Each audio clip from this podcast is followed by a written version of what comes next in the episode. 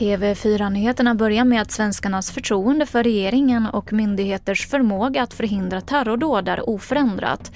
Det här visar färska opinionssiffror som tagits fram för oss på TV4-nyheterna. Och detta trots den senaste tidens koranbränningar och det ökade säkerhetshotet.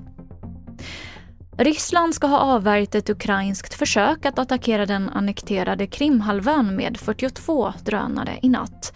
Det här uppger Kreml. Det framgår inte om människor eller byggnader har skadats i samband med detta. Och vi avslutar med att antalet arbetsplatsolyckor har ökat i år. Hittills har 33 olyckor rapporterats, detta jämfört med 22 till 23 stycken under de två föregående åren.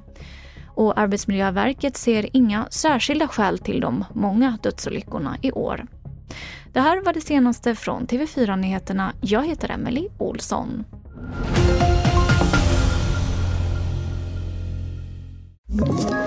Ett poddtips från Podplay.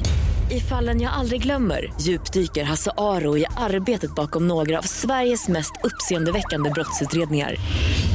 Går vi in med hemlig telefonavlyssning och, och då upplever vi att vi får en total förändring av hans beteende. Vad är det som händer nu? Vem är det som läcker?